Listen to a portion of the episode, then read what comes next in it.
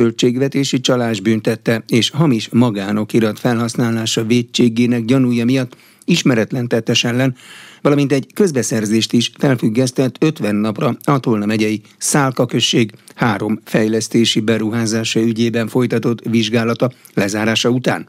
A beruházásokra a település önkormányzata összesen 316 millió forintnyi uniós támogatást nyert el. A vizsgálat során felmerült annak a gyanúja, hogy a beruházások nem a közösségi érdekeket, hanem magánérdekeket szolgálnak. A részletekről Rozgonyi Ádám készített interjút Melhofer Tamással, az Integritás Hatóság kommunikációs vezetőjével.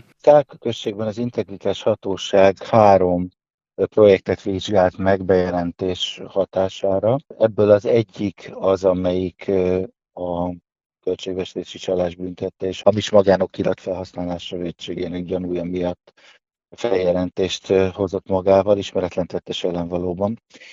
Itt a Szálkai Strand infrastruktúrális fejlesztése első ütem nevű projekt kapcsán tettük ezt a feljelentést. Ez egy 116 millió, majdnem 117 millió forintos beruházás volt Szálkán, amelyet Európai Uniós forrásból támogattak. A beruházásnak az volt a lényege a pályázat szerint, hogy a község strandjának a partját műszaki védelemmel lássák el. Ennek a megvalósítási helyszíne ugye a, a Szálkai önkormányzat tulajdonában álló tó, és a, mellette pedig a strand és kemping, ami egy KFT, a Szálkai Szolgáltató és Kereskedelmi Kft. tulajdonában volt. Most azt derítették ki a munkatársaink, hogy ez a KFT, ez a Szálka község polgármester és családjának a tulajdonában van. A község ugye bérbe adta tavat a Szálka Kft-nek 2021-ben, de ezt a szerződést ezt nem, nem láttuk, nem, nem volt felelhető a bérleti szerződés a dokumentumok között. A mi álláspontunk szerint a projektnek a valódi célja az nem ez a műszaki védelem volt, hanem a strandnak, ami ugye vízterületnek közvetlenül határos ingatlan, ennek az értéknövelése, illetve a bérlő vállalkozás, tehát a, a polgármester és családja tulajdonában lévő vállalkozás profittermelő képességének a növelése. A strand használata az belépő köteles, és ezek a belépő jegyek a egyetemben a KFT-hez mennek. Ahhoz, hogy ezt a vagyont ugye bérbeadják, ehhez az irányító hatóság előzetes jóváhagyása is kellett volna, de ez nem áll egyelőre rendelkezésre. Tehát ez, ez volt a feljelentés oka. Egyébként ezzel a projekttel kapcsolatban más intézkedéseket is tettünk, például itt is, illetve a másik két projekt esetében is összeférhetetlenséget vélünk, ugyanis a tervezési munkálatokat a Szálka a polgármesterének a cég az ő ügyvezetése alatt álló cég végezte. Emellett pedig ugye felhívtuk az irányító hatóságot, az irányító hatóságon ugye azt a intézményt értjük, amelyik az Európai Uniós támogatásokról dönt és folyósítja azokat, hogy az összeférhetetlenség miatt folytassanak le egy szabálytalansági eljárást, és hogy itt a, a strandfejlesztés kapcsán ellenőrizzék azt, hogy a, a támogatott, tehát az önkormányzat magatartása mennyire támogatta a pályázatban leírt projektcélok megvalósítását, illetve mennyiben segítette a polgármester és hozzátartozója által tulajdonolt Szálka Kft. érdekeit. Tehát az uniós támogatás mérték az 316 millió volt forintban persze. A Szálkán megvizsgált három projekt összesen 316 millió forintnyi támogatást kapott. Mi következik ezután? Tehát a hatóság feljelentése az tulajdonképpen mivel jár, és milyen hatóságokkal, egyéb hatóságokkal vannak kapcsolatban, és mi történik egy ilyen feljelentés után tulajdonképpen? Tehát mi ennek a, a jogkövetkezménye? Ugye mi a Nemzeti Adó és Vámhivatalnál tettünk feljelentést, úgyhogy innentől kezdve az ő intézkedésük következik hogy vizsgálatot indítanak, nyomozást indítanak, ezt tőlük kell hogy megérdeklődni. Mi nyomon követjük. Az irányító hatóságot azt egyébként arra felszólítottuk, hogy 30 naponként számoljon be az a kért szabálytalansági eljárás, illetve az ellenőrzés kapcsán, hogy, hogy mire jutottak, tehát azt, azt rendszeresen figyelni fogjuk. Emellett egyébként jogszabályi kötelezettségünk azt, hogy a feljelentést elküldjük az Európai Ügyészségnek és az Olafnak is, tehát az Európai Csalás elleni Hivatalnak is. Egyébként a magánérdek és a közösség érdeke az mennyire könnyen megkülönböztethető, szétválasztható, tehát van-e átfedés közöttük? Hát mi azt látjuk, hogy elsősorban magánérdekeket szolgáltak ezek a beruházások. Ha, ha szabad, röviden kitérnék a másik kettőre is, mert az is egy jó példa erre. Persze. Itt ugye ez ügyben nem, tehát a másik két beruházás, ami szorosan összefügg egymással, vízirendezési, vízrendezési projektekről van szó, aminek a harmadik és negyedik üteme az egymást követi. Ezek egyébként az első, ami már megvalósult, az 92 millió forint támogatást kapott, a második pedig 107 millió forint támogatást kapna, de ebben az esetben mi a közbeszerzési eljárást felfüggesztettük 50 napra. Tehát itt megvárjuk, hogy a, az a szabálytalansági eljárás, amit ezekben az esetekben is kértünk, milyen eredményre jut majd. Itt arról van szó, hogy a község pályázott ugye Európai Uniós támogatásra azért, hogy a belterületi csapadék vízelvezetési rendszert fejleszik, és ezért egy vápás vízelvezetőt akartak építeni. Most ugye a beadott dokumentumok alapján arról sem voltunk meggyőződve, hogy ennek a projektnek egyáltalán szükséges a megvalósítása, mert az elmúlt 13 évre visszatekintő Viszmajor dokumentumok csupán, szerint csupán 5 millió forintot költöttek arra, hogy az ilyen típusú károkat helyrehozzák. Most ehhez képest ugye egy 97 meg egy 107 millió forintos beruházás azért ez egy kicsit húzásnak tűnik. Másfelől egyébként van egy szakmai szervezet, a Közép-Dunántúl egy területi vízgazdálkodási tanács szakmai bizottsága, és az ő határozata sem támasztja alá, hogy ez szükséges lenne.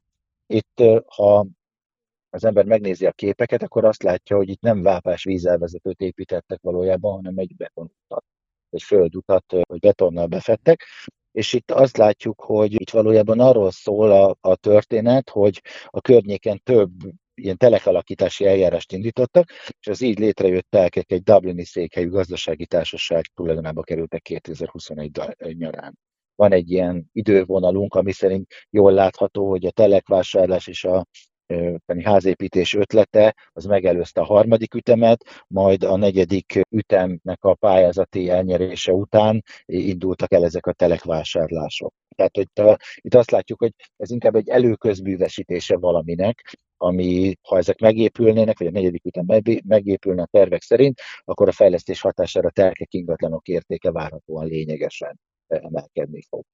Itt nem belterületi vízelvezetést sejtünk, hanem inkább egy ilyen erőközművésítést, ami ingatlan értéknövelést hoz. És ez, ez magánérdeknek minősíthetjük. És a vizsgálat eredményeit ugye mindig közzé teszi a hatóság, tehát erről utólag bárki tájékozódhat? Ennek a vizsgálatnak egy tájékoztató anyagát, nyilván nem a teljes jelentés, de egy tájékoztató anyagát ezt az integritáshatóság.hu oldalra föltettük, és minden lezárt vizsgálatunkkal így fogunk tenni. Volt már korábban két lezárt vizsgálatunk, azoknak az anyagait is megtalálják. Egyébként valóban az irányító hatóságoknak teszünk ajánlásokat is, azért, hogy a jövőben minél kevesebb ilyen EU pénzekkel való visszaérési lehetőség merüljön fel, például, hogy jobban megvizsgálni, hogy valóban szükséges-e az adott projekt az adott településnek. Úgyhogy mindenképpen igyekszünk természetesen ilyen megelőző munkát is folytatni az ilyen ügyek tekintetében.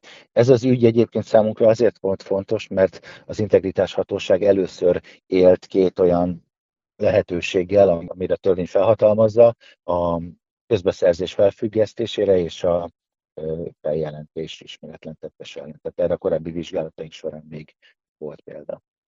Melhofer Tamást az Integritás Hatóság kommunikációs vezetőjét hallották.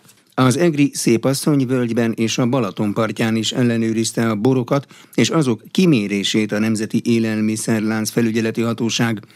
Az Inforádió reggelinfo című műsorában Zsámboki Zsolt beszélgetett Felkai Beátával, az Agrárminisztérium élelmiszeriparért és kereskedelem politikáért felelős helyettes államtitkárával. Most ugye a nyári szezonális ellenőrzésünk egy sokkal kiterjedtebb, mint korábban volt. Több hónapon keresztül zajlik a street foodtól kezdve a fesztiválokon át a táborokig mindent néznek a kollégák.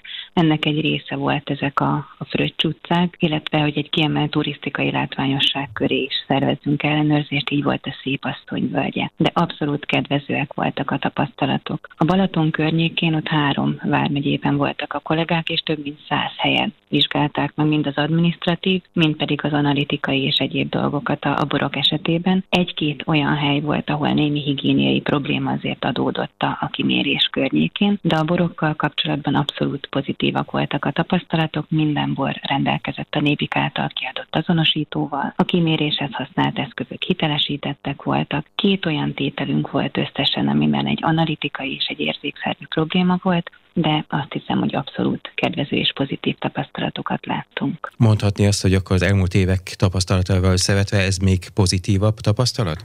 Igen, igen, abszolút jó irányban tartunk szerintem, és minden ezt igazolja vissza.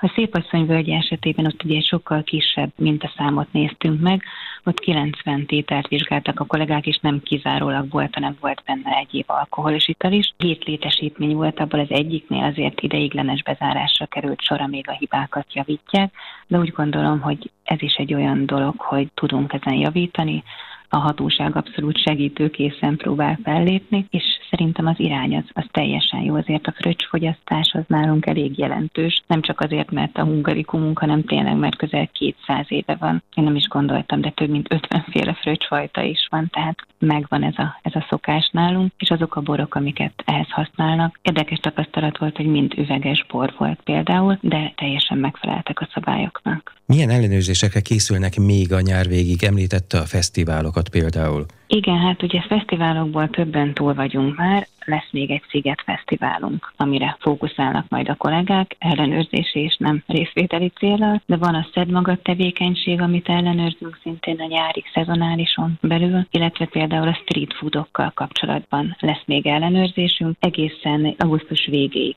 tart ez az ellenőrzés sorozat, és majd augusztus legvégén tudunk egy összefoglalót adni a teljes ellenőrzés sorozat eredményéről. Említette, hogy nem cél a bírságolás és segítőkészek a hatóság munkatársai. Mennyire együtt együttműködők az ellenőrzöttek? Azt tapasztaltuk, hogy általában megfogadják a tanácsokat már csak a saját érdekükben is, de hogy abszolút nem ellenségként tekintenek már a nébike. Az ő érdekük is az, hogy az adott üzletmenet tudjon menni. Ugye például nyáron ellenőriztük a strandbüféket is. Ugye ez egy nagyon különleges terület, hiszen ezek idény jellegűen működnek. Ugyanúgy a szabályok megvannak rájuk is, hiszen élelmiszerekkel foglalkoznak, de itt a büfék újraindítása, az ha ideiglenes munkásokat veszünk fel, akkor annak ugyan ugyanúgy az élelmiszerbiztonsági kiképzéshez is adott, és ebben a hatóság alapvetően tud segíteni, és tényleg megvan az együttműködés az ellenőrzöttek és a hatóság között.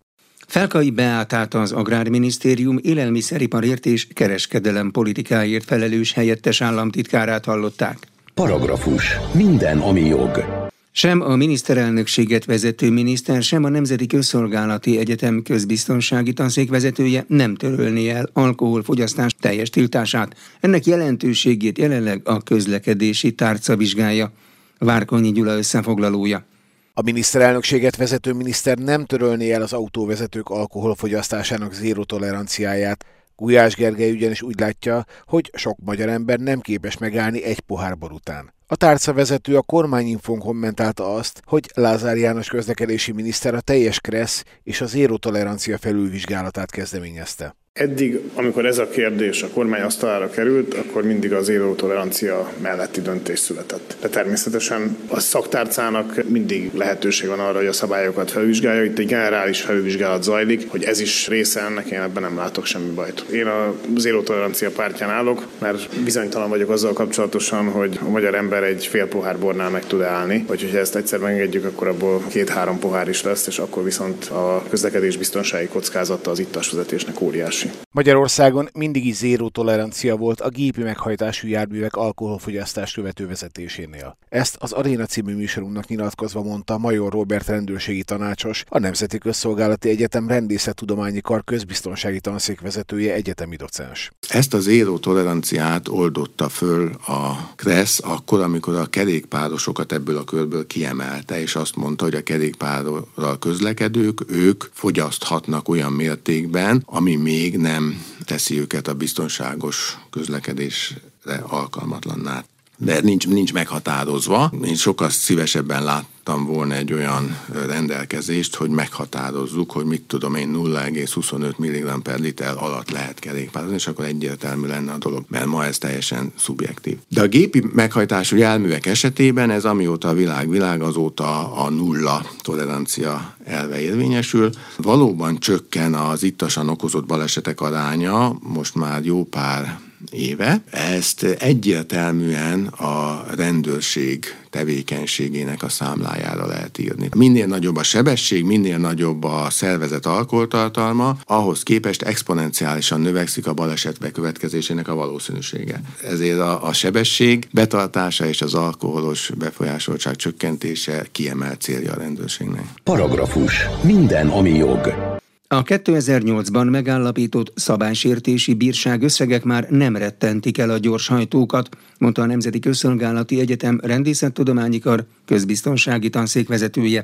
Major Robert rendőrezredes Elmondta, a rendőrség szeretné bevezetni a szakaszos mérés, és így az átlagsebesség mérésének lehetőségét. Ha valamilyen nagyon-nagyon csúnya baleset történik, nagyon-nagyon rendkívüli esemény, akkor általában a közvélemény a jogszabályok szigorítását kezdi el követelni. Rosszak a törvényeink, röviden ezt szoktuk így mondani. Van, Nem van. sújt le. Miközben a jelenlegi jogi környezet megfelelő. Tehát nincs olyan jogszabály ma Magyarországon, hogy az Árpád hídon 100 fölötti sebességgel szabad közlekedni közlekedni. 70-es tábla van. 70-es a kanarban 50-es. Tehát a feladatunk az, hogy a meglévő szabályokat tartassuk be a járművezetőkkel. Ugye ennek van egy rendészeti oldala, nyilvánvaló a rendőrségnek ez egy komoly feladata, hogy a közlekedési szabályokat betartassa. Ugyanakkor a közlekedés biztonsági helyzet problémáit nem szabad a rendőrség nyakába varni. Ez egy össztársadalmi feladat. A járművezetők sajnos ma nagy százalékban nem fogadják el azt, hogy a közlekedés veszélyes üzem. Na most azok a felelőtlen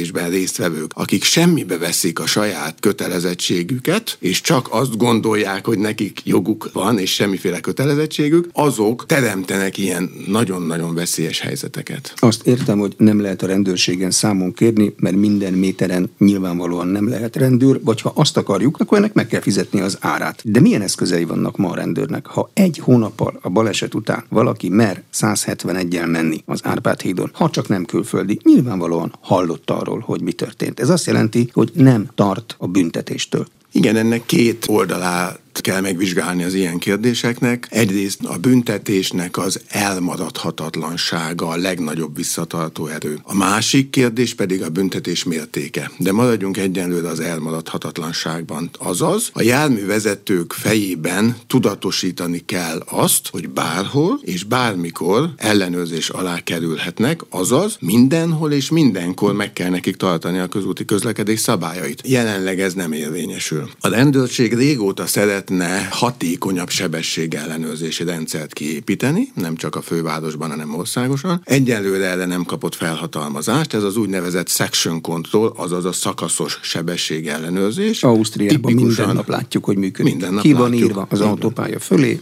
szakaszos mérés. Így van. Az említett baleseti helyszín, az Árpád híd, egy kiváló helyszín lenne egyébként. A híd a fölhajtás, hídról lehajtásnál ellenőrizni a, a járműveket, és a, a technikai eszköz kiszámolja a sebességet. Egyszerű fizika. Távolság megvan, idő megvan. A rendőrség ezt régóta szeretné, nincsen rá felhatalmazás. A másik a büntetés mértéke. Jelenleg a 2008-ban a magyar közlekedési jogba bevezetett objektív felelősség elve alapján alapján működő közigazgatási bírsággal sújtandó a sebességtúllépés. Azóta, tehát ez 2008 óta eltelt most már tizen sok év, a büntetési tételeket nem változtatta meg a jogalkotó. Hát ha ma divatos szóval szeretnénk élni, azt lehet mondani, hogy ezek a büntetések elinflálódtak. Egy ilyen értékű autó, ami ebben a balesetben is szerepelt, ennek a tulajdonosának a 30-45-60 ezer forint vicc kategóriába tartozik, tehát itt is kellene lépnünk.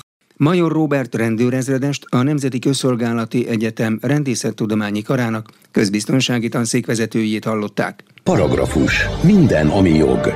A gazdasági versenyhivatal az úgynevezett big tech cégek tisztességtelen piaci magatartásával szemben is fellép, és aktívan dolgozik azért, hogy megvédje a piac kisebb, feltörekvő szereplőinek, valamint a fogyasztóknak az érdekeit is – Erről a gazdasági versenyhivatal elnöke Rigó Csaba Balázs beszélt. A fogyasztóvédelmi oldalról alapvetően a megtévesztő reklámozás, a tisztességtelen kereskedelmi gyakorlat az, ami megfogható. Különösen tekintettel itt a sötét mintázatokra, a fogyasztóra gyakorolt pszichológiai nyomás, már csak három sürgető van. üzenetek, már csak három van, így van, vagy a rangsorolás rossz bemutatása, vagy annak a nem feltüntetése, hogy célzott reklámozás zajlik, és szponzorált reklámozás zajlik, vagy például a, fogyasztói vélemények moderálása rossz értelemben, tehát a jó véleményeket benhagyja, a rosszakat kitörli.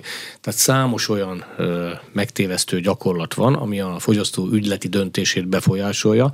Ekkor van dolga a gazdasági versenyhivatalnak, de van olyan digitális nagycéghez köt, kötődő ügyünk szintén, hogy például erőfölényel való visszaélést vizsgálunk. Például a Google zenekártyájával kapcsolatban. Most is van folyamatban ilyen ügy. Aztán van olyan szintén fogyasztóvédelem területén indult ügy, amely határterületet érint, például hogy kezeli a TikTok a felhasználók adatait. Megfelelően kezelje, jogszerűen kezelje. Hogy lehet ennek utána menni? Megnézni, hogy milyen szabályzatokat közöl, azt egy átlagember képes-e megérteni? Eddig ez világos, de utána hogyan ellenőrzik, hogy azt valóban úgy kezeli-e, mint ahogyan oda van írva? Hát TikTok. Először is az a legfontosabb, hogy egyáltalán rendben vannak-e a szabályzatok. Tájékoztatja a fogyasztót. Tisztában van-e a fogyasztó az ügyleti döntésénél, hogy mit csinál vagy, vagy befolyásolja a sorok között, vagy nyíltan. Tehát először ezt kell megnézni. Ez egy mélyebb vizsgálatot igénylő dolog. Ha van szabályzat, de nincs teljesen rendben, akkor nyilvánvalóan van itt olyan fogyasztóvédelmi törvény által nevesített alakzat, amit be kell bizonyítania a versenyfelügyeleti eljárás keretében a gazdasági hivatal szakembereinek. De ilyenkor kiolvassa el a szabályzatot a gazdasági versenyhivatal egy szakembere, aki gyakorlott a szabályzatok elolvasásában, vagy behívnak egy átlagembert, hogy foglalja már össze ezt a 40 oldal apró betűt, amit itt elolvasott, és mondja már meg, hogy ez miről szól mert az már nehezebb. A gazdasági versenyhivatal vizsgálója biztosan elolvassa a szabályzatot, de nem csak elolvassa, még arra is van példa, hogy mondjuk a közösségi médiába megjelenő 247 videóból megnéz 200-at szúrópróba szerűen, vagy valamilyen módszerrel kiválasztva, és az alapján szűri le, hogy, megtört, hogy megvalósult-e a tisztességtelen kereskedelmi gyakorlat erőfölénnyel való visszaélést kik között kell megállapítani? Hát csak néhány nagy van. Azok meg nagyjából kiegyenlítetten működnek. Nem? Google van olyan piac is, igen, hogy meg, tehát van verseny néhány nagy között, de olyan is van, ahol monopolista van a piacon.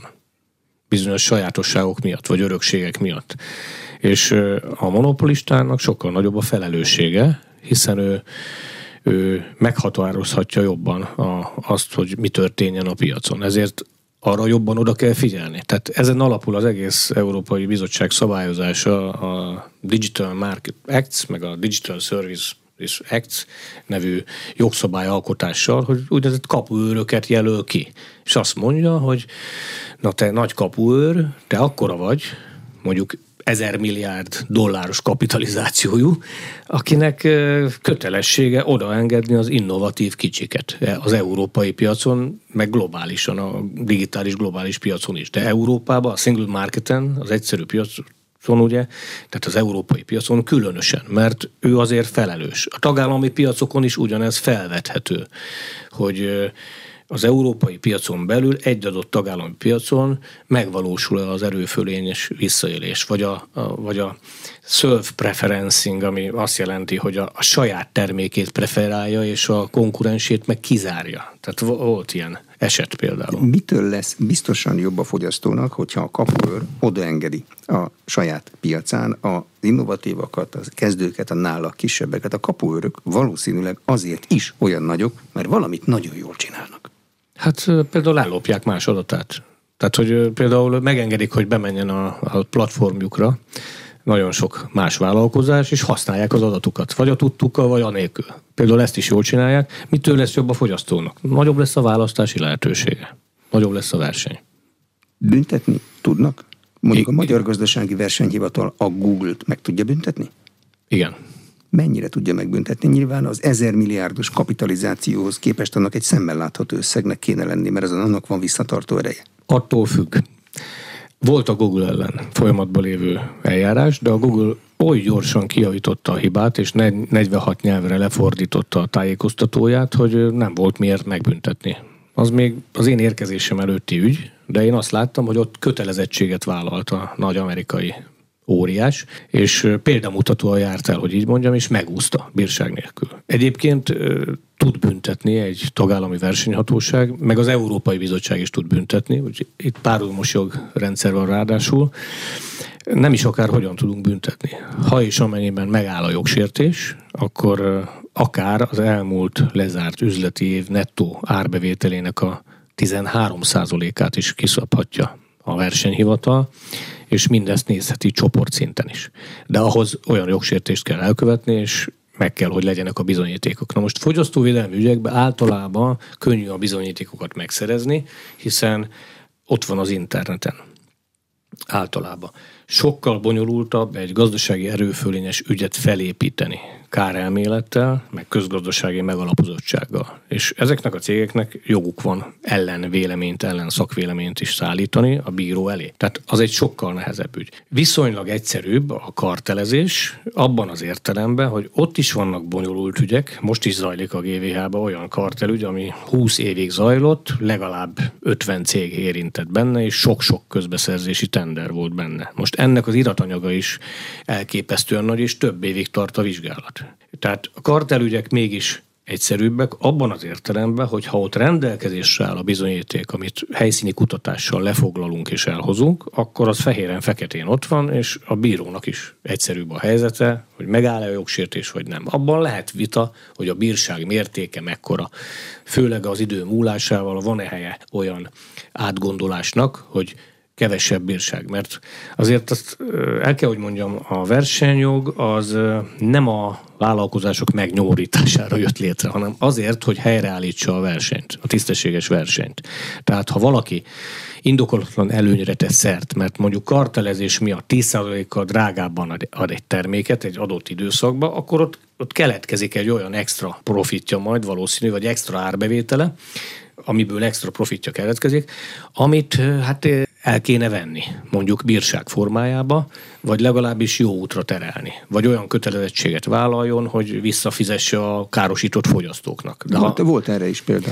Volt arra is példa, igen. Nem hogy kartelügyben, egy, hanem fogyasztóvédelmi, fogyasztóvédelmi ügyben. ügyben. Légitársaság is volt, telekom szektorban is van erre példa, hogy azt mondja a jogsértést elkövető, hogy elismeri a jogsértést, lemond a jogorvoslati jogáról, mi több, ki is tudja számolni, hogy körülbelül másfél év alatt, sőt pontosan hány fogyasztó téveszthetett meg, és nekik fölajánl kompenzációt. Hm. Akár Kartel, pénzbe, akár máshogy. Kartelügyekben továbbra is valamely e, bűnbánó versenytárs e, együttműködő alapján indul az eljárás, saját nyomozás alapján indul, piaci információk alapján indul. Mi a jellemző? Minden van. Tehát e, van egy úgynevezett kártelcset, nevű alkalmazásunk. 2015-ben egyébként az ICN, a, a világ versenyhatósági tömörítő hálózat díjjal is kitüntette, ahol anonim módon bárki bejelentést tehet, hogyha van információja kartelezésről, vagy erőfölényel való visszaélésről, vagy bármilyen jogsértésről, versenyjogi jogsértésről. Van saját észlelés is, informátor alapján is van saját észlelés. Olyan is van, hogy ágazati vagy piacvizsgálat után jutunk arra, hogy itt van egy komoly piaci torzulás, és közben bukkanunk bizonyítékra, hiszen nem beszéltünk róla, de a nyolc gyorsított ágazati vizsgálatot is lefolytattunk. Építőipar, élelmiszeripar, Covid-tesztek ügyébe. Ott, hogyha összekötjük helyszíni kutatással, tehát nem csak arra várunk, hogy a cégek beküldjék dalolva az adataikat, hanem ki is megyünk, ott találhatunk más egyéb jogsértésre utaló bizonyítékot, akkor is indulhat ilyen eljárás. Panasz bejelentés alapján és közérdekű bejelentés alapján is indulhat ilyen eljárás. Új kartel ügyre kaptak információt? Tehát amit eddig még nem vizsgáltak, most kell majd neki menni? Igen. Építőipar? Nem mondhatom meg. Mikor beszélhet az elnök folyamatban lévő kartelügyről? Mert nyilván az ön válaszait figyelni fogja mindenki. Általában nem beszélhet az elnök, csak azt a minimumot, hogy milyen ügybe ki ellen indított eljárást.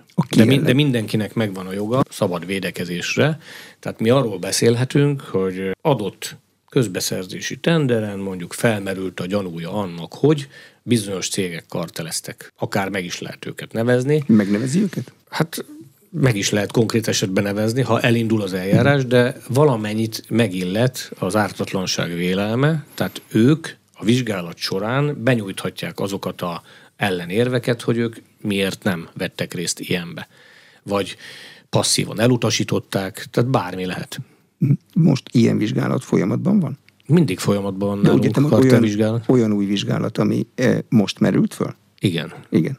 Olyan is van, hogy nemrég volt, az idén voltunk kint helyszíni kutatáson, és folyamatban van. Az olyan is van, ami fölmegy a versenytanásra, és az végződik az idén. Olyan is van, ami csak jövőre végződik, mert olyan bonyolult, és bizonyára olyan is lesz, hogy a következő hónapban ki kell mennünk valahová, mert kapunk egy információt, és akkor elindul egy, egy újabb. Jellemző ágazatok vannak, vagy mindenhol előfordulhat, ahol nagy pénz van?